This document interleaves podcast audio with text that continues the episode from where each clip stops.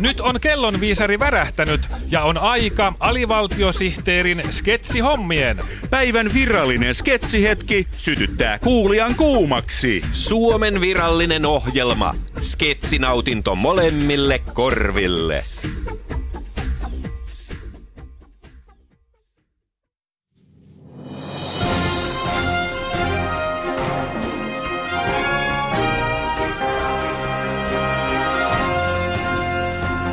Hyvää vuorokauden päivää uutisista sinulle, koska sinä olet meille tärkeä.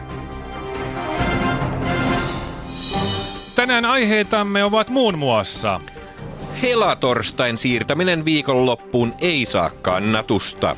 Pela torstai on luonnonvastainen ajatus. Venäläinen klassikkosäveltäjä muutti linjaansa kansanomaiseksi. Sergei Rahvaninov vetoaa kansan syviin riveihin. Suomalainen eläintieteilijä puolustaa petoja. Yönsusi Puljaisen mielestä Suomen yönsusikanta ei tarvitse harventamista. Mutta aluksi asiaa kevään kirjamarkkinoista. Kirjallisuustoimittajamme Einomies Porkka Koski on tutustunut tämän kevään mielenkiintoisimpiin kirjauutuuksiin. Eino mies, ovatko kevään kirjat jo hiiren korvilla? Täällä Einomies Porkkakoski ja kirjallisuuden uudet virtaukset.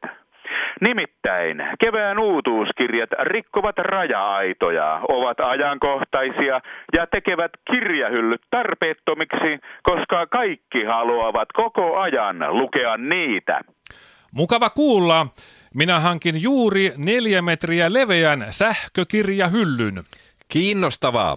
Mitkä kirjat aiheuttavat näin suuria tunteita? Otetaan nyt esimerkiksi Järmi Nurvelaisen esikoiskirjailijan Aleksis Kiuaskiven teos 24 kautta 7 veljestä. Kirja kertoo seitsemästä uudistusmielisestä veljeksestä, jotka haluavat pitää Jukola-nimisen tilansa auki ympäri vuorokauden seitsemänä päivänä viikossa. Onpa Aleksis Kiuaskivi hyvin ajan hermolla. Miten 24 kautta 7 veljeksen sitten käy?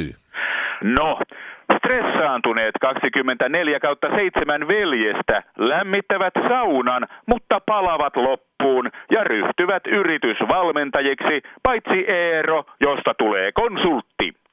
Vai niin, mutta mennään eteenpäin. Toinen kiinnostava uutuus on Anna-Leena Kärpäsen karttapalveluiden maailmaan sijoittuva herentappoase.